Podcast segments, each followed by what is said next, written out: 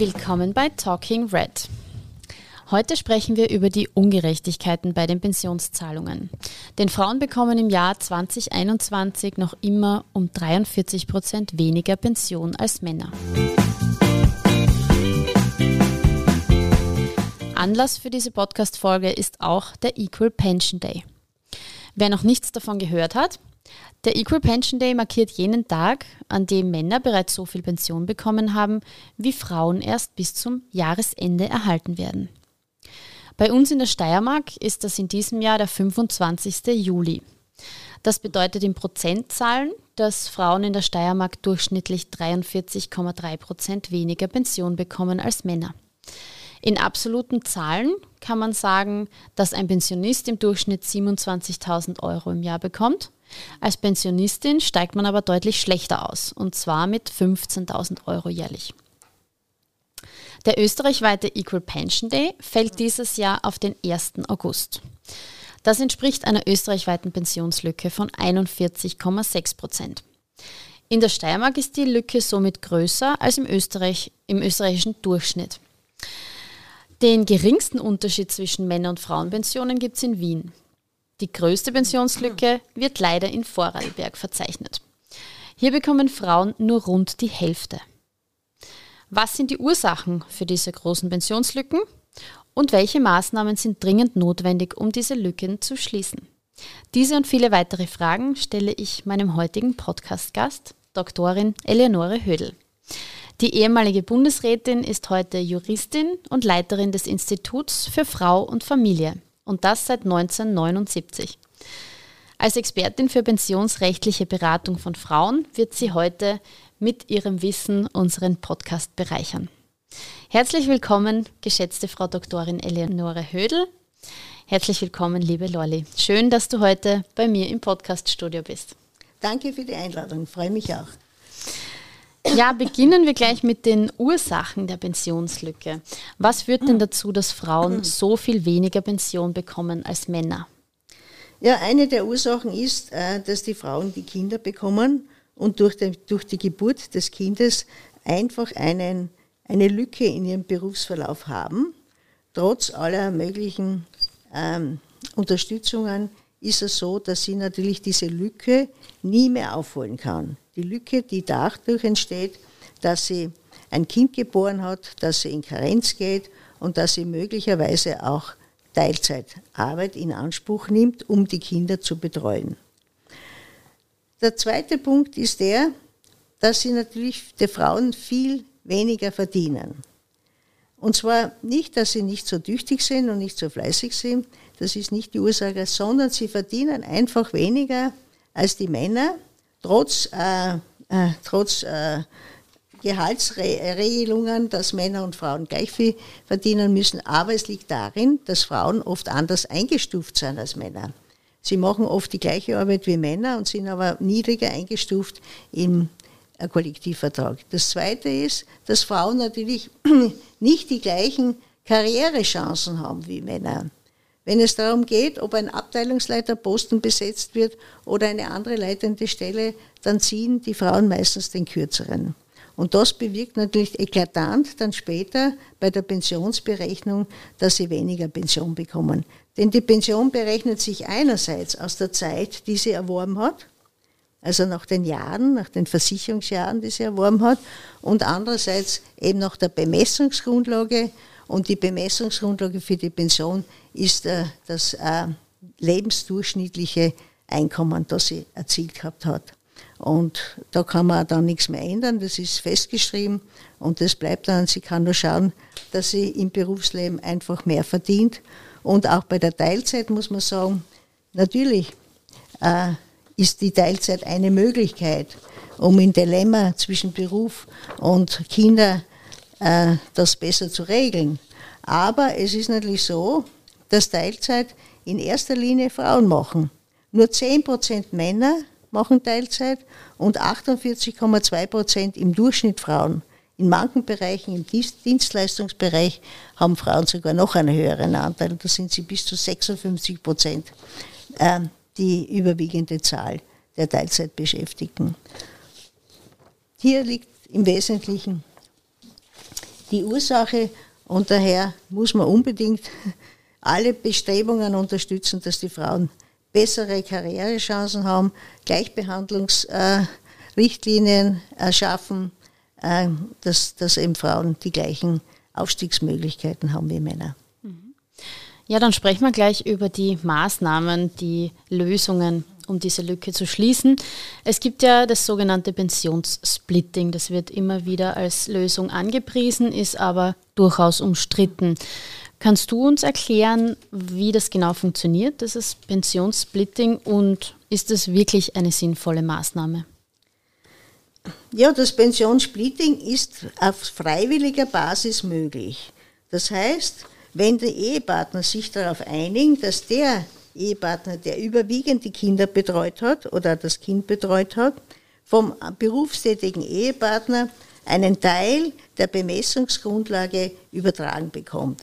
Das heißt, auf das Pensionskonto der Frau wird ein Teil vom Pensionskonto des Mannes übertragen. Maximal fünfzig Prozent kann der Mann seines, äh, seiner Beitragsgrundlage übertragen.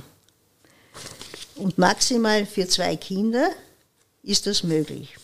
Der Antrag ist zu stellen bis zum zehnten Lebensjahr des letztgeborenen Kindes. Und es ist eine schriftliche Vereinbarung zu treffen zwischen den Ehepartnern, denn es ist auf freiwilliger Basis, es ist keine gesetzliche Verpflichtung. Das Pensionssplitting wird vielfach als Lösung verkauft, den Frauen eine höhere Pension einzurichten, einzu, zu ermöglichen. Das ist aber nur zum Teil richtig. Freilich, die Pensionen werden der Frau, würden geringfügig steigen, aber im Familieneinkommen ändert sich gar nichts. Ob jetzt die Frau jetzt ein bisschen was vom Mann bekommt oder nicht, das Familieneinkommen bleibt das gleiche und es ist in Wirklichkeit nur eine Umverteilung innerhalb der Ehe. Der Staat zahlt da nichts mehr, das Pensionsrecht wird sich in keiner Weise zugunsten der Frauen verbessern. Es ist nur eine Umverteilung innerhalb der Ehe. Und daher lehne ich das grundsätzlich ab. Es gibt andere Möglichkeiten, den Frauen zu einer höheren Pension zu verschaffen, eine höhere Anrechnung der Kindererziehungszeiten, vor allem Gleichbehandlungsregelungen in den verschiedenen Berufsbereichen. Aber die, das Pensionssplitting ist, auch wenn es nur freiwillig in Anspruch genommen werden kann, keine Lösung, hier den Frauen eine höhere Pension zu verschaffen. Ja, was gibt es dann für wirklich sinnvolle Maßnahmen, um die Pensionslücke zu schließen? Ja, die Frauen haben vor allem äh, durch die Pensionsreform unter Bundeskanzler Schüssel große Nachteile erfahren. Vorher war es so, dass die Frauen bei der Pensionsberechnung die fünfzehn besten Einkommensjahre berücksichtigt bekommen haben. Das sind natürlich jene Zeiten wie Teilzeit oder, oder Lehrzeit sind da nicht herangezogen worden. Seit der Pension unter Bundeskanzler Schüssel ist es so, dass nicht mehr fünfzehn Jahre, sondern heute, zum heutigen Stichtag, sind es schon dreiunddreißig Jahre. Also die dreiunddreißig besten Einkommensjahre der Frauen werden herangezogen zur Berechnung der Pension. Und in ein paar Jahren sind es dann schon vierzig Jahre. Das heißt, es ist dann der ganze Berufsverlauf die Grundlage für die Pension. Und hier liegt natürlich der große Nachteil für die Frauen. Und man könnte das insofern verbessern für die Frauen, indem man sagt, jene Jahre, wo sie Teilzeit gearbeitet hat, aufgrund Kinderbetreuung, dass man diese Jahre aus diesem Bemessungszeitraum herausnimmt. Dass man dann nicht dreiunddreißig, so wie jetzt derzeit dreiunddreißig, sondern nur dreiundzwanzig Jahre heranzieht für die Bemessung der Pension. Das wäre ein Vorschlag von mir, um diese Ungerechtigkeiten und Benachteiligung der Frauen durch die Teilzeit zu, zu beseitigen. Mhm. Ja, und es gibt natürlich noch viele andere Schrauben, an denen wir drehen können. Zum Beispiel Elementarbildung und der Ausbau der Ganztagsschulen, eine Arbeitszeitverkürzung mit Lohnausgleich, Lohntransparenz, bessere Anrechnung von Kindererziehungszeiten. Wie siehst du diese Punkte? Ja, das sind lauter sehr wichtige Punkte. Auch die Anrech- Höhe, bessere Anrechnung der Kindererziehungszeiten, da gibt es, glaube ich, nach oben noch keine Grenze. Es hat sich schon vieles verbessert. Man muss ja eines bedenken, bei den Kindererziehungszeiten geht es ja so, so darum, dass man nicht nur diese Zeit, wo man das Kind betreut hat, also maximal vier Jahre pro Kind, das ist im Gesetz festgeschrieben, als Zeit angerechnet bekommt, sondern dass auch die Bemessungsgrundlage für die Kindererziehungszeiten eingeführt worden ist. Und zwar, die Bemessungsgrundlage beträgt derzeit im Jahr zweitausendeinundzwanzig eintausenddreihundertsechzig Komma fünfundsechzig Euro monatlich nach dem A S V G. Und diese Bemessungsgrundlage wird laufend jedes Jahr um zwei Prozent erhöht. Das wirkt sich natürlich positiv aus für die, für die Frauen, punkto Anrechnung der Kindererziehungszeiten. Jetzt gab es ja vor kurzem die Diskussion um die abschlagsfreie Pension nach fünfundvierzig Arbeitsjahren. Kannst du uns das kurz näher erklären? Ja, äh, die Grundidee ist die, dass man, wenn man noch fünfundvierzig Jahre gearbeitet hat, also reine Beitragsjahre hat, dass man dann ein Anrecht haben soll, in die Pension gehen zu dürfen. Äh, bei den Frauen ist es ja so, dass die fünfundvierzig Jahre kaum erreicht werden. Die erreichen maximal vierzig Jahre. Aber vor allem bei den Männern ist es so, dass die fünfundvierzig Jahre erreichen und trotzdem nicht mit sechzig, sondern erst mit fünfundsechzig in Pension gehen dürften. Und da hat der äh, Abgeordnete äh, Bebo Muchitsch, der Nationalrat, im Nationalrat durchgesetzt, dass für diese äh, Altersgruppe, die also fünfundvierzig Jahre gearbeitet haben, eine abschlagsfreie Pension möglich ist, bereits ab dem sechzigsten oder zweiundsechzigsten Lebensjahr. So ähnlich wie die Hackler-Regelung, die es vorher gegeben hat. Diese Regelung wurde aber im Nationalrat kurz vor der letzten Wahl in der Nationalratssitzung beschlossen.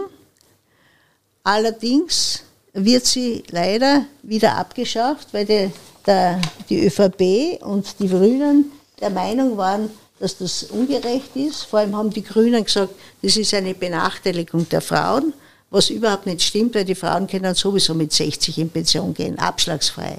Also die Frauen hat das überhaupt nicht berührt, weil in keiner Weise war das eine Benachteiligung der Frauen, aber natürlich eine Begünstigung der Männer, die fünfundvierzig Jahre gehackelt haben, oft in schweren Berufen, in Bau oder sonstigen Berufen, dass die sozusagen das Recht gehabt hätten, abschlagsfrei in Pension zu gehen, was natürlich schon bei der Pension eine große Rolle spielt. Ja, wo du gerade das Pensionsalter erwähnst, man hört es ja immer wieder, diese Argumente. Was sagst du Menschen, die sagen, das Pensionsalter von Frauen muss angehoben werden, weil dann würden Frauen ja auch höhere Pensionen bekommen und außerdem wäre es nur fair, weil Männer arbeiten ja auch länger. Ja, erstens einmal äh, würde sich die Pensionshöhe der Frauen nicht wesentlich verändern, weil ausschlaggebend für die Frauenpensionen ist der Verdienst und nicht die Zeit. Die Frauen arbeiten lang genug, aber es ist äh, der Verdienst, der die Pensionshöhe drückt. Wenn sie nicht mehr verdienen, werden sie auch, wenn sie drei, wenn sie jetzt statt äh, sechzig mit fünfundsechzig in Pension gehen, werden sie auch keine höheren Pensionen bekommen.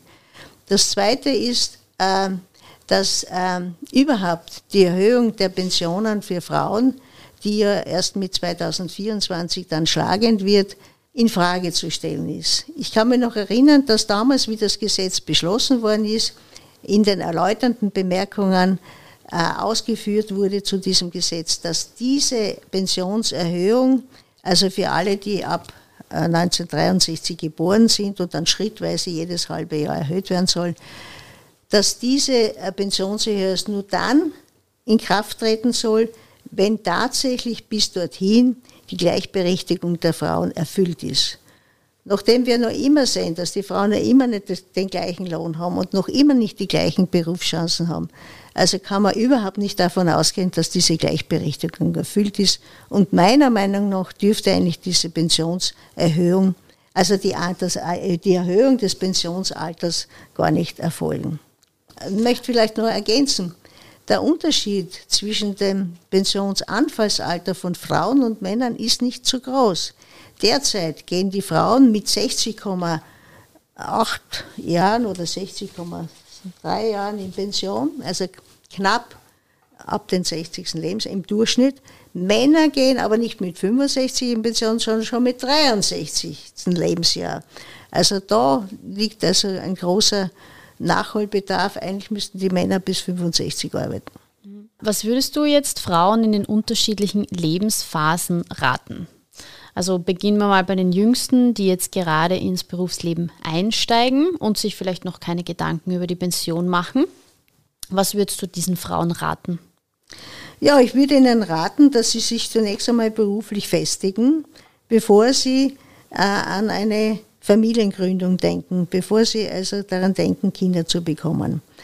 Wenn sie dann den Wunsch haben, Kinder zu bekommen, dann sollten sie sich äh, bei der Arbeiterkammer erkundigen, wie die gesetzlichen Rahmenbedingungen sind, welche Möglichkeiten sie hat als berufstätige Frau, äh, wenn sie äh, schwanger wird und wenn sie also das Kindergeld in Anspruch nimmt und so weiter, dass sie alle Möglichkeiten dann ausschöpft, um im Beruf zu bleiben und nicht zu kündigen. Sie soll ja nicht kündigen, sondern im Beruf bleiben, alle Möglichkeiten ausschöpfen, wenn es dann soweit ist, dass sie Kinder bekommt. Und es gibt ja auch die Elternteilzeit, das ist viel zu wenig bekannt. Da kann sie vorübergehend auf eine Teilzeit gehen im Betrieb und dann später hat sie Anspruch wieder auf eine Vollzeitarbeit.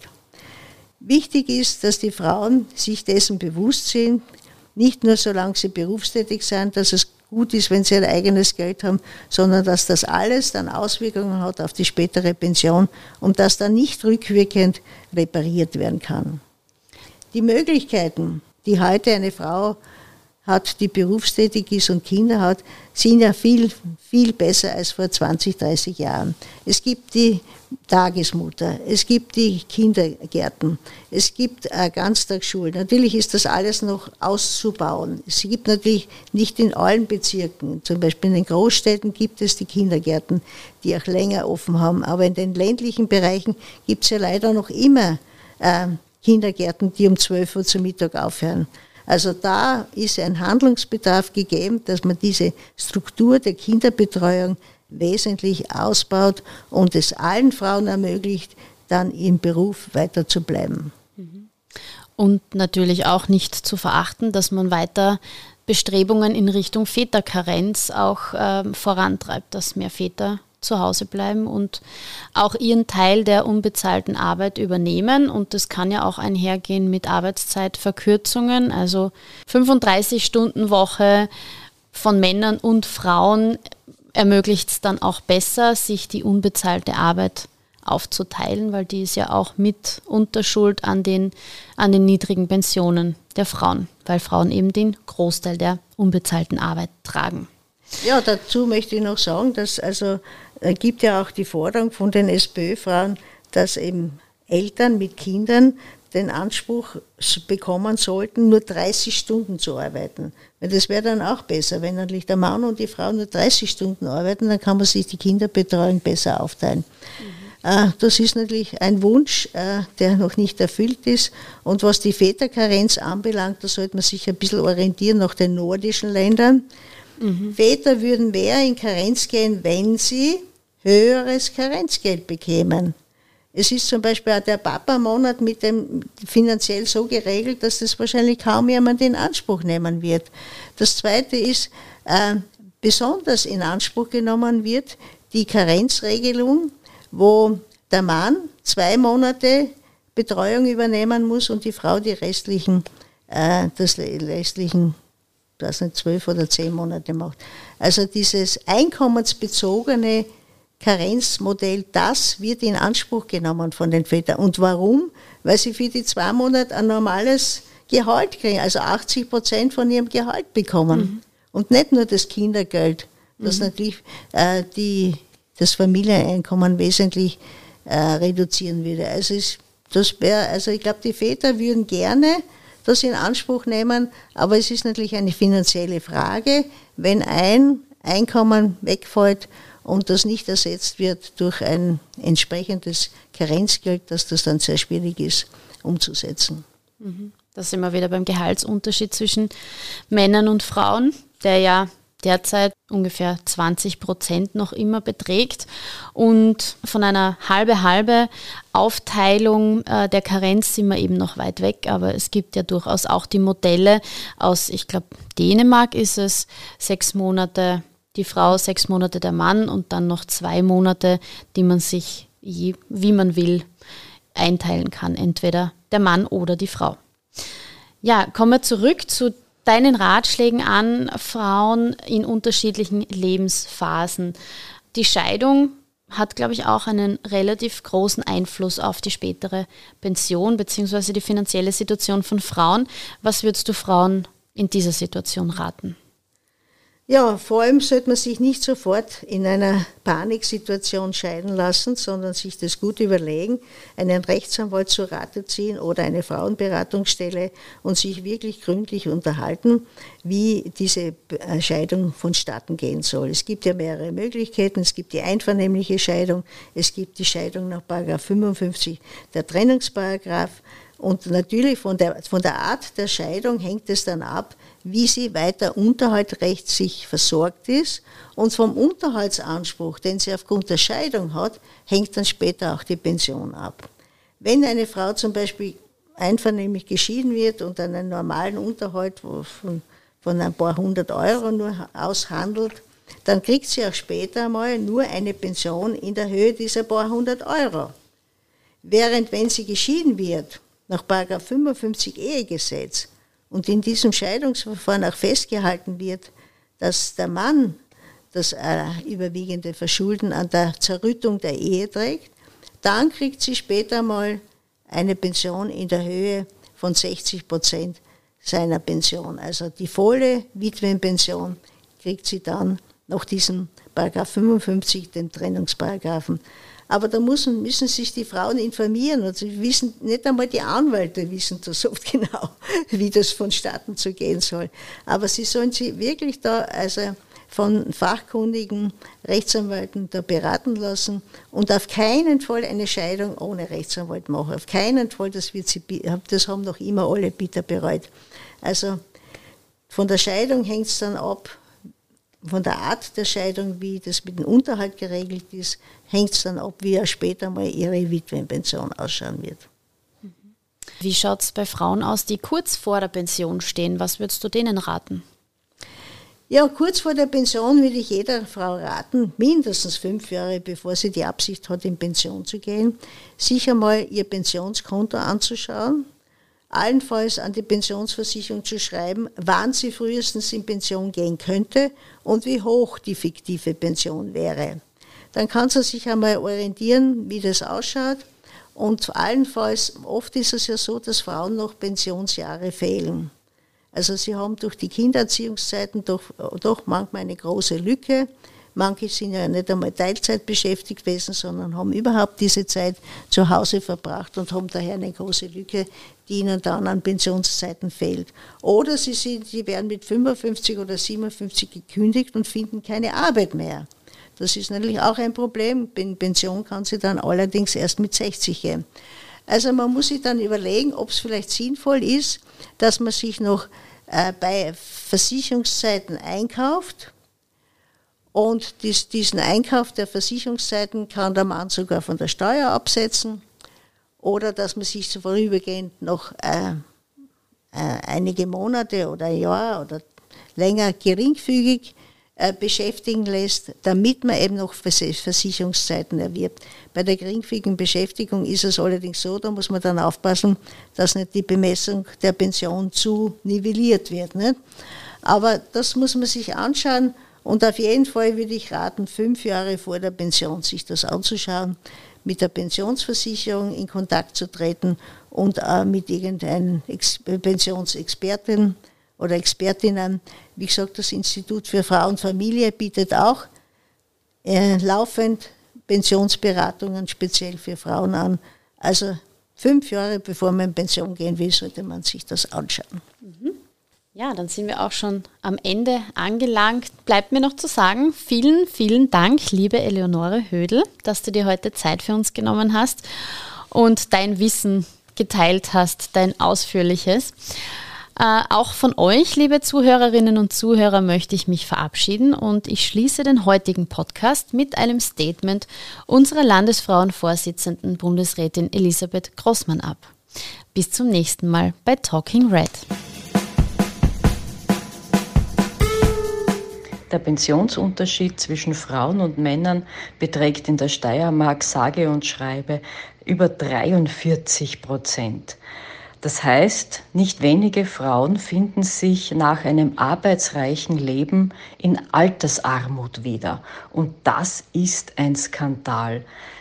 Menschen, die unser Land aufgebaut haben, die Kinder großgezogen haben, die das ganze Leben lang viel geleistet haben, werden abgespeist. Das muss sich dringend ändern und deshalb fordern die SPÖ-Frauen ein Bündel an Maßnahmen, um die Pensionen von Frauen anzuheben und auch, um sie aus der Abhängigkeit zu holen, weil viele können von ihren Pensionen überhaupt kein eigenständiges Leben führen und müssen ständig ihren Partner fragen, wenn sie irgendwas kaufen möchten, was weiß ich was, Strümpfe, Kosmetika oder was auch immer.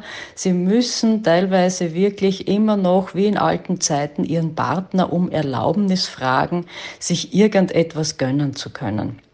Und deshalb fordern wir zum Beispiel eine bessere Anrechnung der Kindererziehungszeiten. Das sollte uns jedenfalls hundertsechzig Euro pro Monat wert sein.